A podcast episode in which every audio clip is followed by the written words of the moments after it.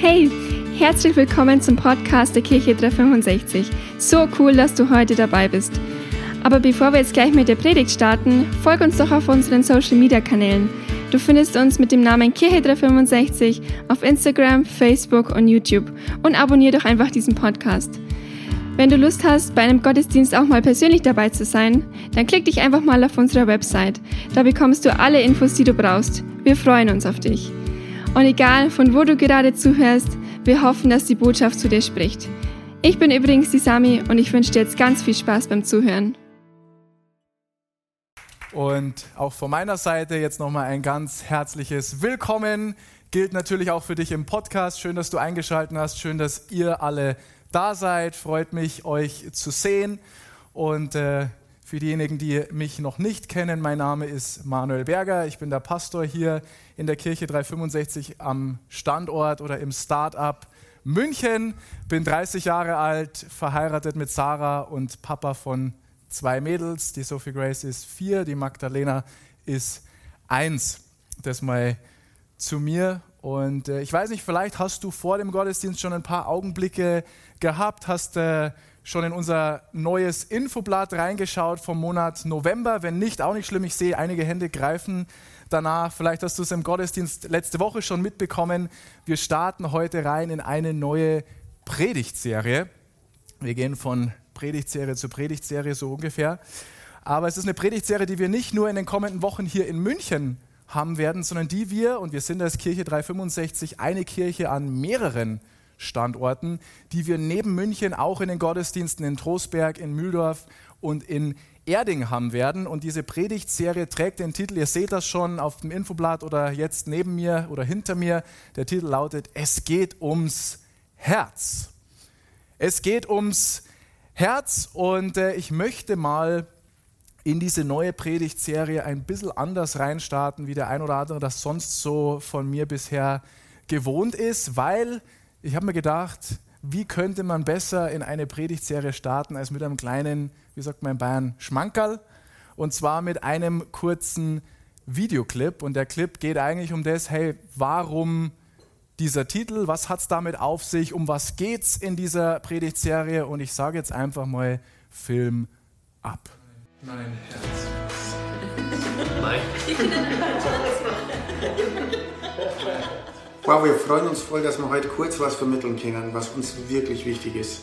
Wir als Kirche stehen da, weil, wir, weil uns ein totales Herzensanliegen ist, dass wir einfach mehr Menschen erreichen, aber nicht nur mehr Menschen erreichen, sondern dass mehr Menschen einfach mehr wie Jesus werden. Mhm. Wir haben in den vergangenen Jahren schon so tolle Sachen erlebt als Kirche. Aber so wie der, wie der Paulus sagt, wir sollen nicht zurückschauen, sondern wir sollen uns ausstrecken nach dem, was vor uns liegt. Und das ist das genau, was wir machen, wollen. Wir wollen auch weiterhin ein Segen sein. Wir wissen, dass Gott noch viel, viel, viel mehr hat. Und es gibt bestimmte Projekte, die wir äh, einfach empfinden, die dran sind von Gott die wir nur realisieren können, wenn wir eine besondere Spende machen, wenn wir uns als Gemeinde wirklich eins machen, als Kirche eins machen und dafür einstehen, nicht nur mit unserem Gebet, sondern auch mit unserem Herz und auch finanziell. Wie kann es jetzt für uns ganz praktisch ausschauen? Wie alles in unserem Leben machen wir auch diese Sache zusammen mit Gott. Deshalb frag Gott, was du in sein Haus geben sollst. Und dann hör einfach gut hin, was Gott durch dich persönlich wirken möchte. Und am 4.12. haben wir dann alle zusammen die Gelegenheit, unser Sonderopfer einfach in das Haus Gottes zu geben. Und das nicht nur in diesem Jahr, sondern das ist etwas, was wir in jedem Jahr wiederholen wollen, weil wir uns wirklich aufstellen wollen für die nächsten Entwicklungsschritte, die Gott geplant hat. Beten, hören, geben. Mein Herz ist sein Haus.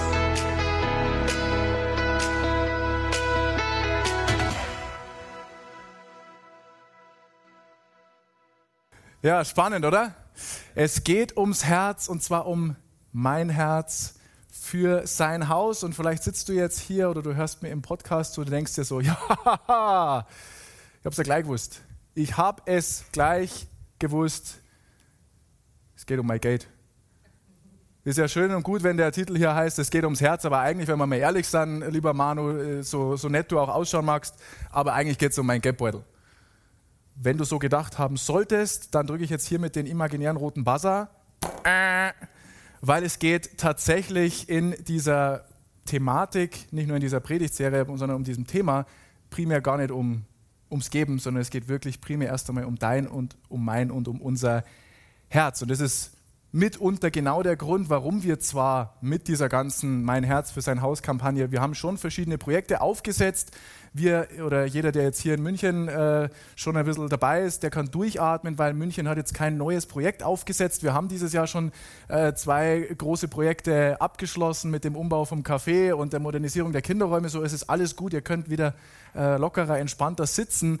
Aber wir haben trotzdem natürlich diese Kampagne jetzt auch auf unserer Website. Also wenn du mehr Details willst, es gibt noch ein ausführlicheres Video auf unserer Website mit mehr Details, mehr Infos. Es wird auch die nächsten Wochen immer noch ein bisschen mehr zu diesem Thema äh, um das Mein Herz für sein Haus gehen. Aber wir haben uns eben bewusst keine Zielsumme oder sowas gesetzt. Wir haben keine Zielsumme auf irgendeine Art und Weise definiert, weil es geht nicht um die Summe, es geht ums Herz.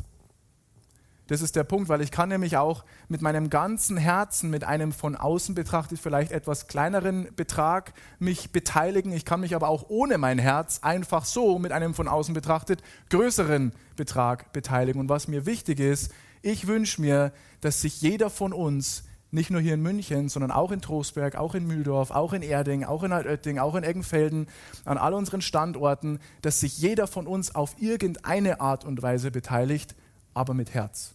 Das ist mir wichtig und das will ich einfach nur mal gesagt haben, so als kurze Einleitung. Alright? Gut.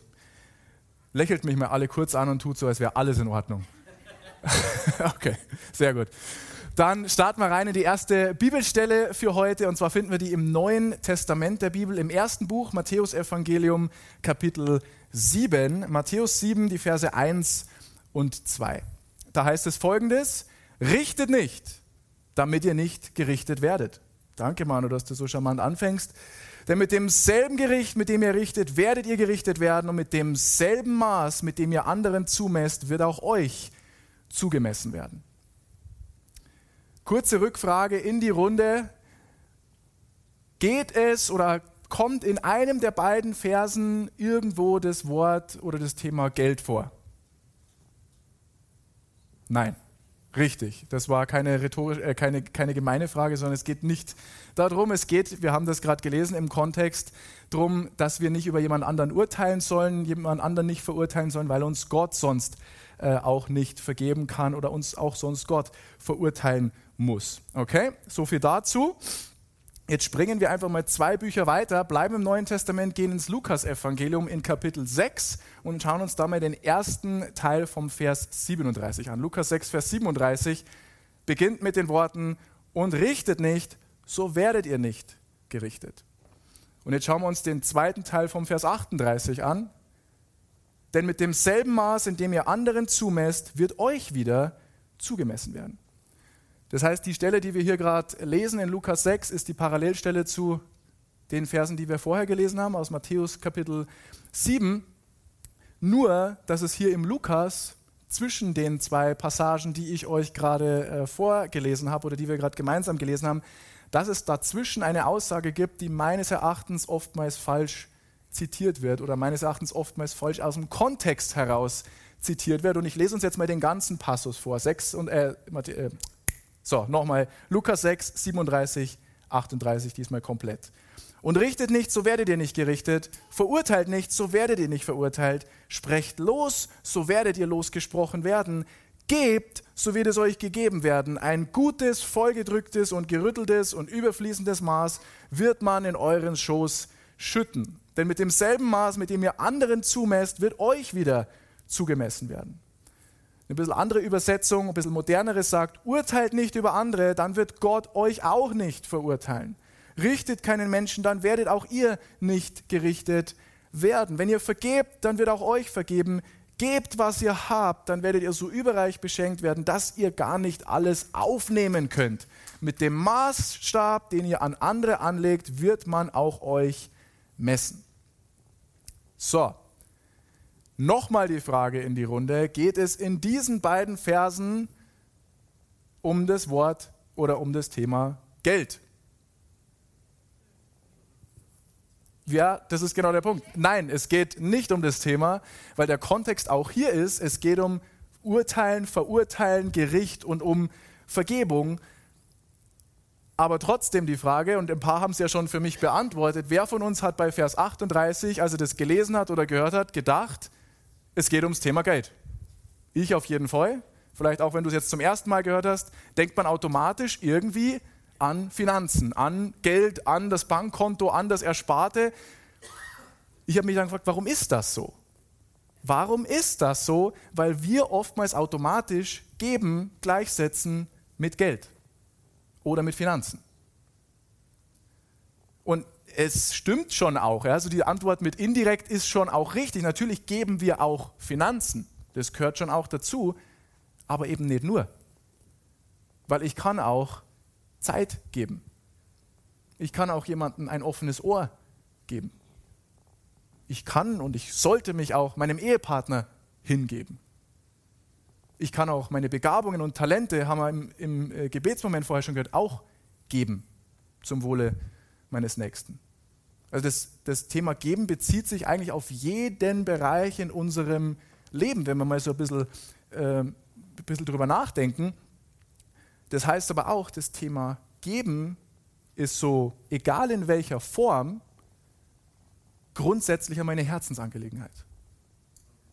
Es ist grundsätzlich mal was, wo ich sage, es geht ums Herz, um unseren Titel da mal einzubauen, was eine Herzenssache ist. Und das ist auch mein Titel heute. Ihr seht das schon, wenn du mitschreibst, ganz banal. Herzenssache ist mein Titel heute für diejenigen, die mitschreiben. Und auch Jesus hatte schon gesagt, wir finden die Aussage von ihm auch in der Bibel in Matthäus Kapitel 6, Vers 21, wo euer Schatz ist, wird auch euer Herz sein.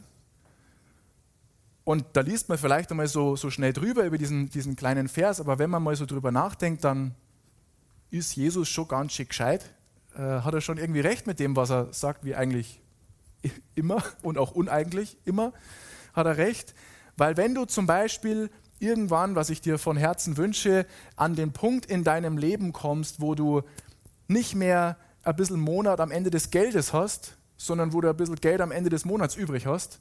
Und wenn du dann anfängst, äh, zum Beispiel in einen Sparplan zu investieren oder einen Fonds zu kaufen oder irgendwie in Edelmetalle zu investieren, dann wirst du dich nach kurzer Zeit dabei ertappen, wie du anfängst, Aktienkurse anzuschauen. Du wirst dich nach kurzer Zeit ertappen, wie du anfängst zu gucken, wie entwickelt sich denn gerade der Goldpreis oder Palladium oder Silber oder Platin oder was auch immer, obwohl du das vorher nie gemacht hast oder nicht in der Form gemacht hast. Warum? Weil dein Schatz jetzt da liegt in dem Bereich und sich auch dein Herz anfängt in diese Richtung zu bewegen.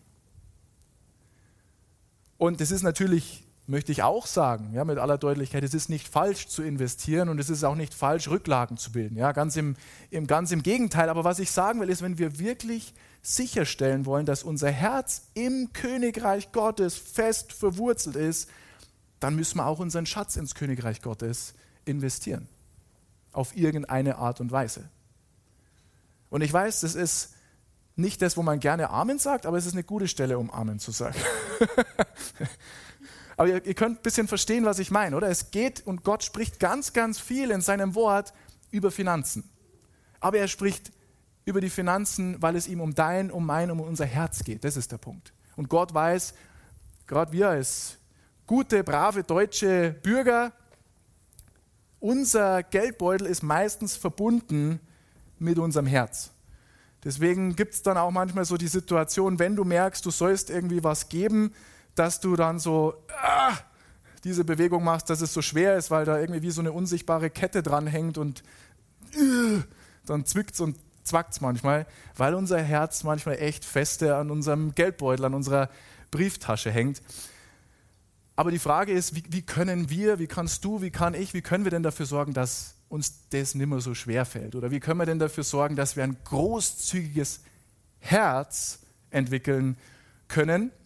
Wir haben uns vier Punkte mitgebracht heute und möchte mit euch starten im Alten Testament der Bibel und zwar im fünften Buch Mose. Fünftes Buch Mose findest du wahrscheinlich, selbst wenn es eine Bibel in Papierform dabei hast, relativ einfach, weil die Bibel startet mit 1. Mose, das heißt fünfte Buch im Alten Testament, Kapitel 15 und wir fangen mal an in Vers 7. 5. Mose 15, Vers 7.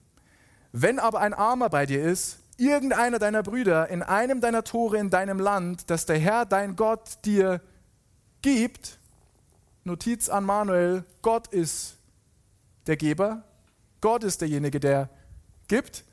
Du sollst dein, so sollst du dein Herz nicht verhärten, noch deine Hand vor deinem armen Bruder verschließen, sondern du sollst ihm deine Hand weit auftun und ihm reichlich leihen, so viel er nötig hat. Wie gesagt, vier Punkte habe ich mitgebracht. Wir starten mit Punkt Nummer eins und Punkt Nummer eins lautet, gehe gegen Egoismus in deinem Herzen vor. Gehe gegen Egoismus in deinem Herzen vor. Warum? Wir gehen weiter runter in 5. Mose 15, Vers 9. Hüte dich, dass keine boshafte, keine böse, ich könnte auch sagen, keine egoistische Absicht in deinem Herzen ist, und du nicht denkst, das siebte Jahr, das Erlassjahr naht und du deinen armen Bruder missgünstig ansiehst und ihm nichts gibst. Sonst würde er deinetwegen zum Herrn schreien und es wäre eine Sünde für dich. Das heißt, auch Egoismus ist in Gottes Augen etwas Böses, etwas Boshaftes und damit ist es in Gottes Augen auch schon Sünde. Und möchte uns da nur mal so ein bisschen in den Kontext mit reinbringen, wenn du jetzt denkst, Erlassjahr, siebtes Jahr, ich verstehe überhaupt nichts. Gott hat eigentlich zu Zeiten des damaligen äh, Alten Testaments ein System eingeführt, ein gesellschaftliches System, wo den Menschen alle sieben Jahre alle ihre Schulden automatisch erlassen worden sind. Hätte nichts dagegen, wenn das heute immer noch so wäre. Dann hätten wir alle ein Haus in München und wir hätten alle drei Autos und wir würden äh, alle Ferien immer wegfahren in Urlaub. Also das wäre super.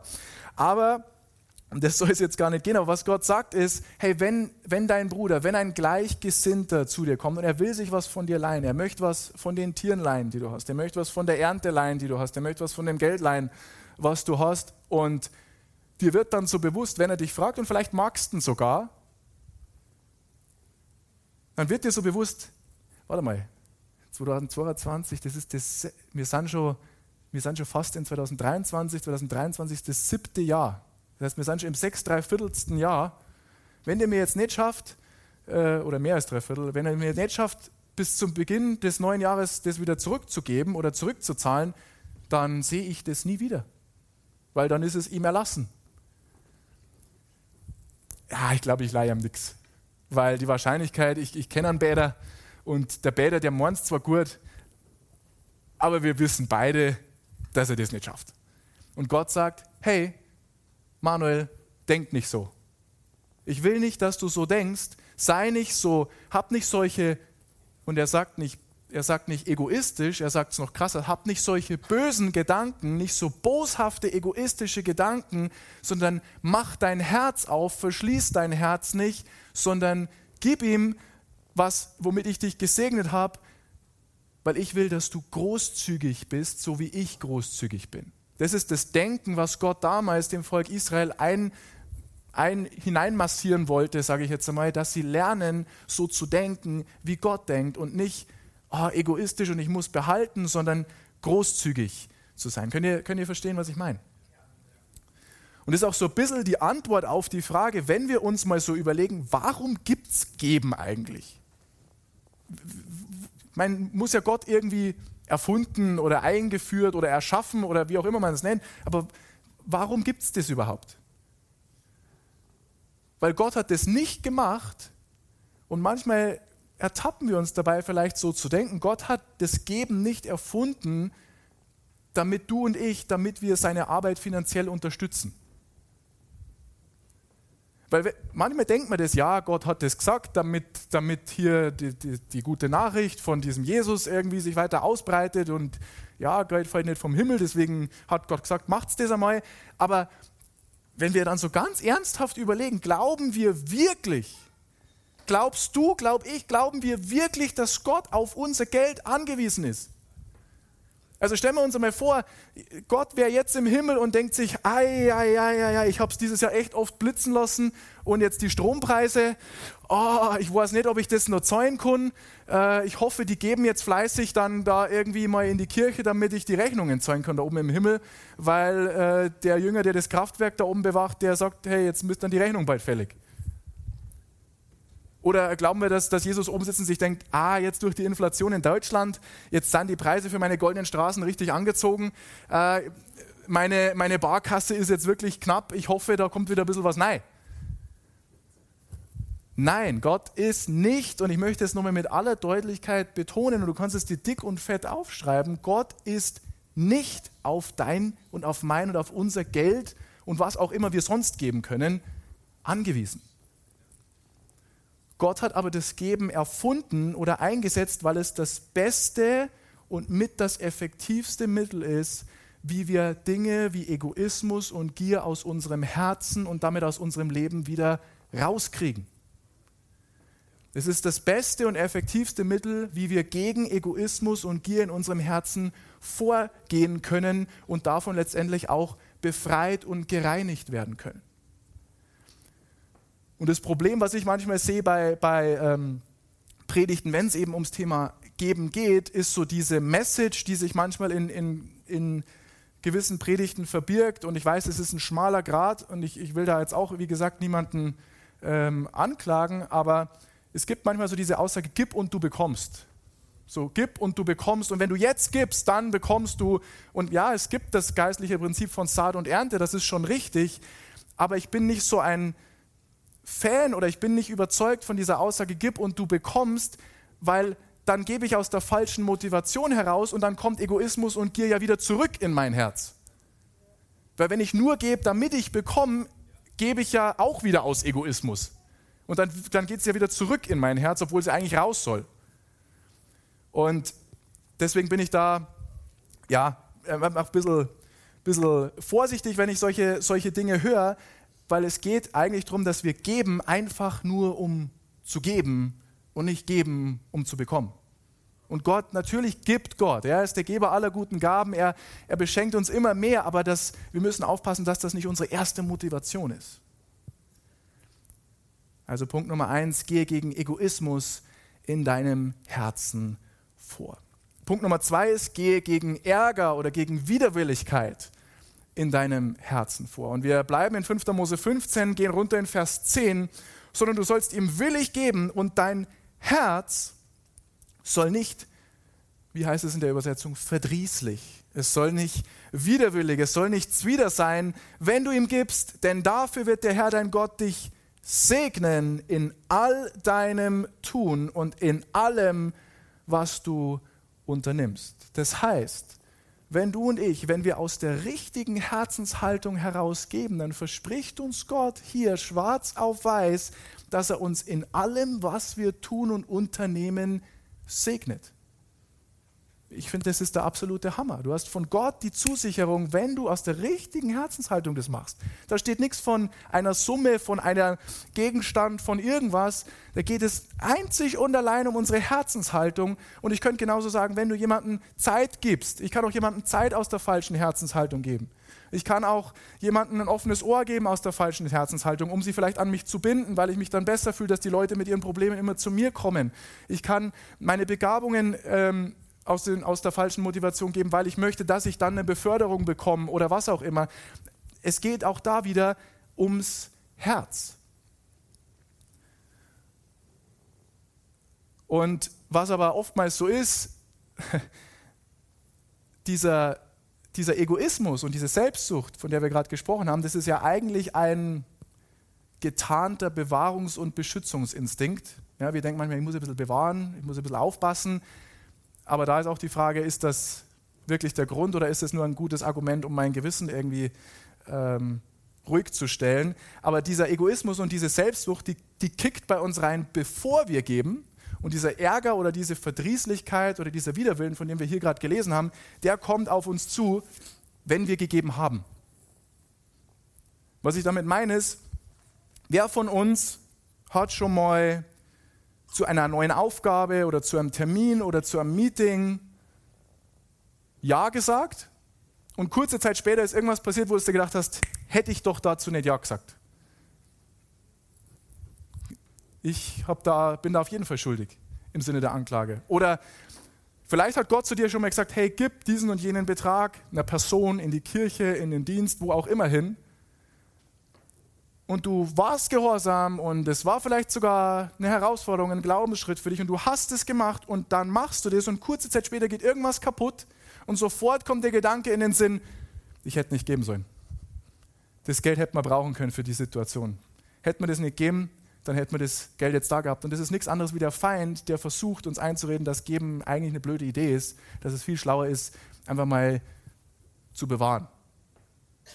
Auch das ist mir schon passiert. Vielleicht dem einen oder anderen von euch auch. Und ah Mist.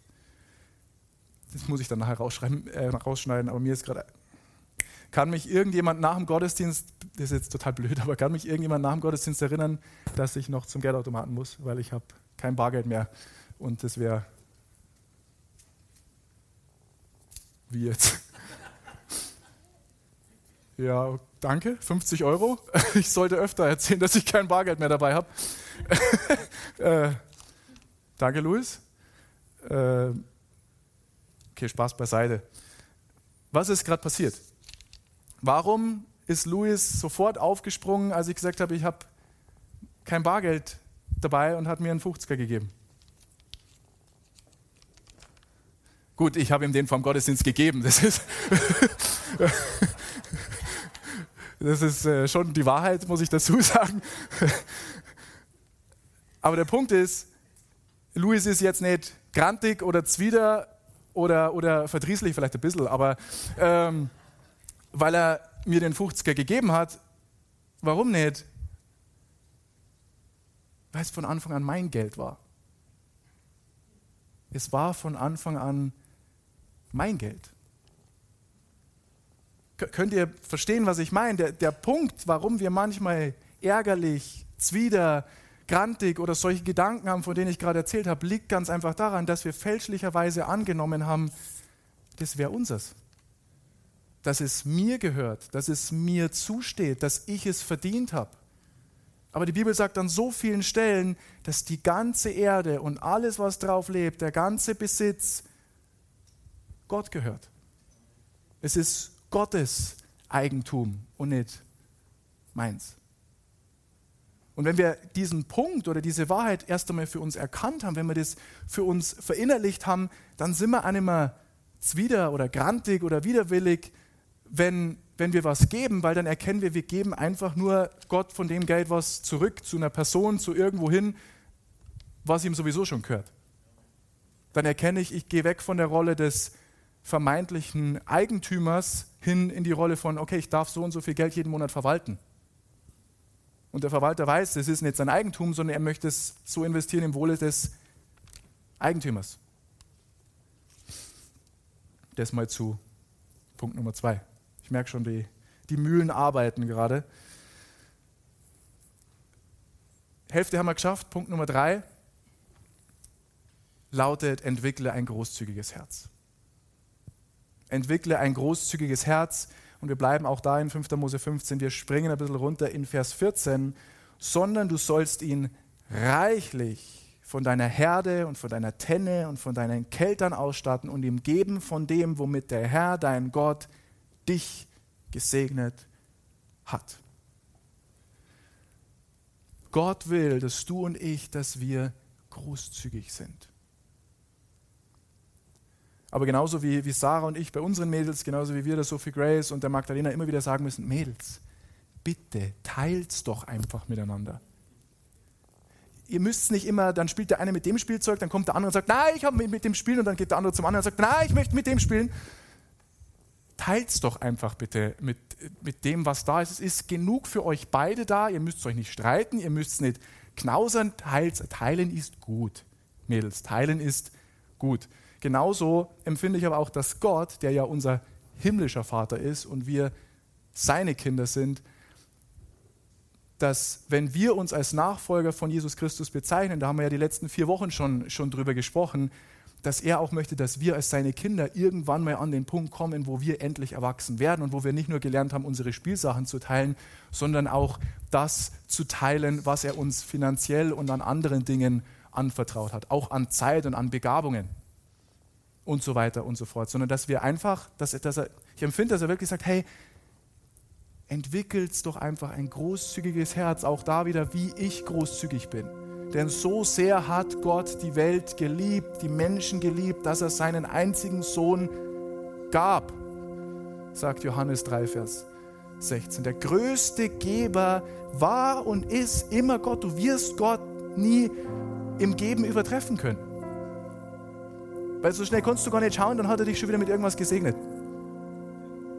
Deshalb lasst uns wirklich ein großzügiges Herz. Und ich, klar steht das ein bisschen auch unter dem Thema mein Herz für sein Haus, aber es geht um das Herz und es geht um jeden Bereich. Ja? Ein großzügiges Herz entwickeln mit Zeit, mit Begabungen, mit Talenten, mit allem, was Gott uns gegeben hat. Wir können auch auf die Falle rein, äh, reinfallen, dass wir denken, wir müssen unsere Zeit nur für uns selber. Ja, wir müssen gucken, dass wir, ich brauche genug Zeit für mich, ich brauche genug Zeit mit meiner Familie, ich brauche genug Zeit mit, und es ist alles richtig, aber es gibt auch da einen gesunden Pfad.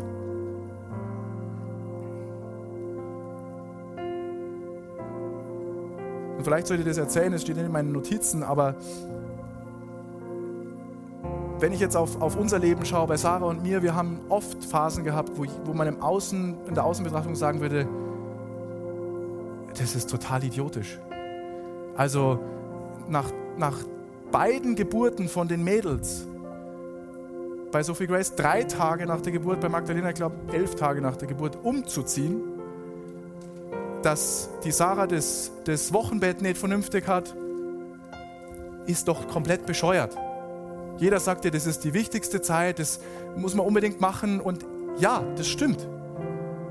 Aber wenn Gott sagt, du musst das machen, dann musst das machen und das, ich, ich hätte es auch gern anders gehabt, muss ich auch sagen. Aber Gott hat dafür gesorgt, dass alles wunderbar verlaufen ist. Das heißt, nicht nur rational betrachtet, sondern was möchte Gott, dass ich gebe, dass ich tue, dass ich mache. Und auch was möchte er nicht. Und zu guter Letzt, Punkt Nummer vier ist, entwickle ein dankbares Herz entwickle ein dankbares Herz. 5. Mose 15, 15. Und denke daran, dass du ein Knecht, ein Sklave warst im Land Ägypten und dass der Herr dein Gott dich erlöst hat. Darum gebiete, darum befehle ich dir heute diese Dinge. Das heißt, Gott sagt eigentlich nicht, hey Manuel, ich wünsche mir, es wäre cool, wenn du irgendwie großzügig wärst, sondern er sagt eigentlich, Manuel, ich befehle dir, großzügig zu sein ich gebiete dir, großzügig zu sein. Weil, und wenn dann der Manuel fragt, ja, aber hast du mal meine Situation gesehen, Herr, was ist denn, ich, so, dann sagt Gott zu Manuel, weil all das Gute, was du in deinem Leben hast, kommt von mir.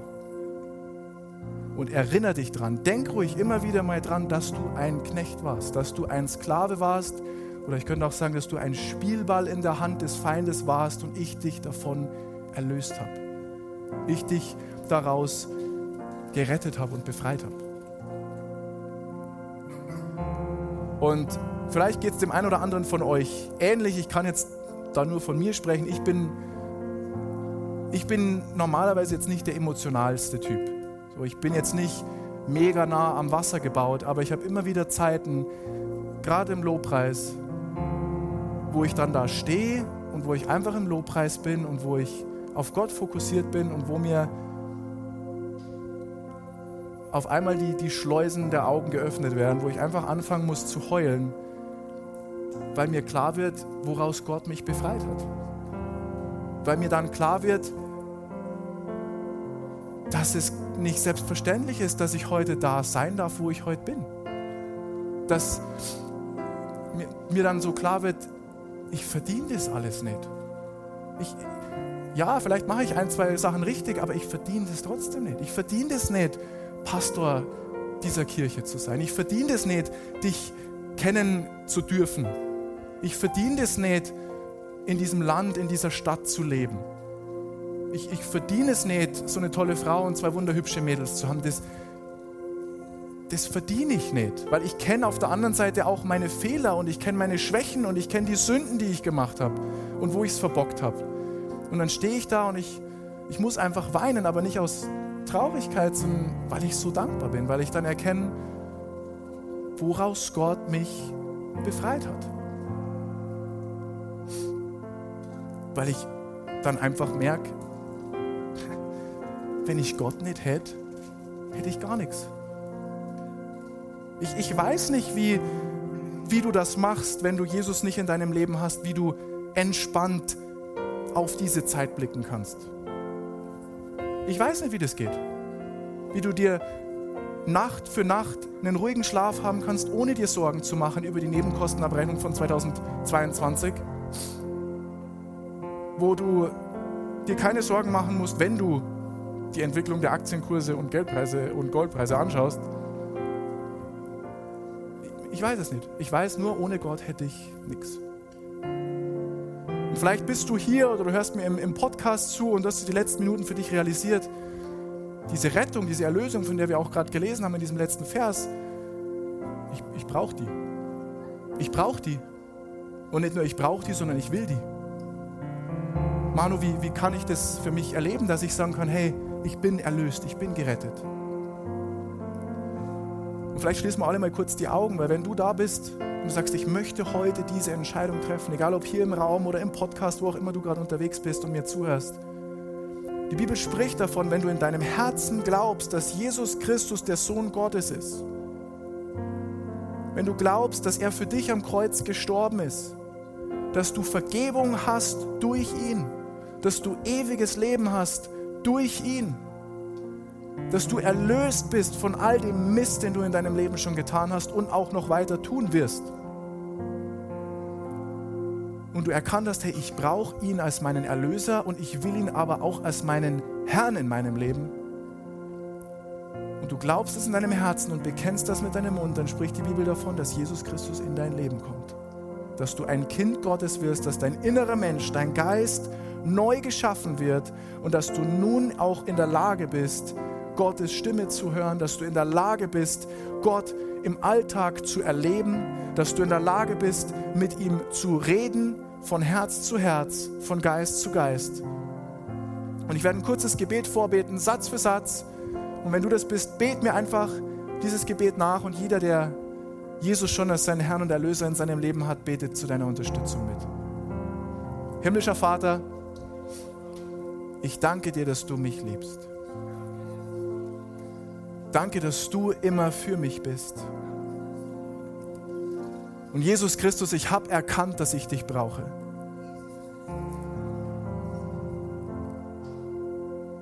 Ich will dir sagen, ich glaube an dich.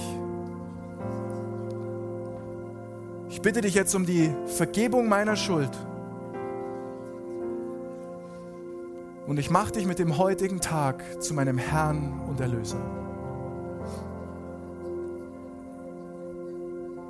Komm du jetzt in mein Leben. Amen. Amen. Und Heiliger Geist, ich bete, dass du uns allen zeigst, was diese Botschaft heute mit uns ganz persönlich zu tun hat. Dass du uns dabei hilfst, mehr und mehr ein großzügiges, ein dankbares Herz zu entwickeln und in den Dingen zu wandeln, die du für uns vorbereitet hast.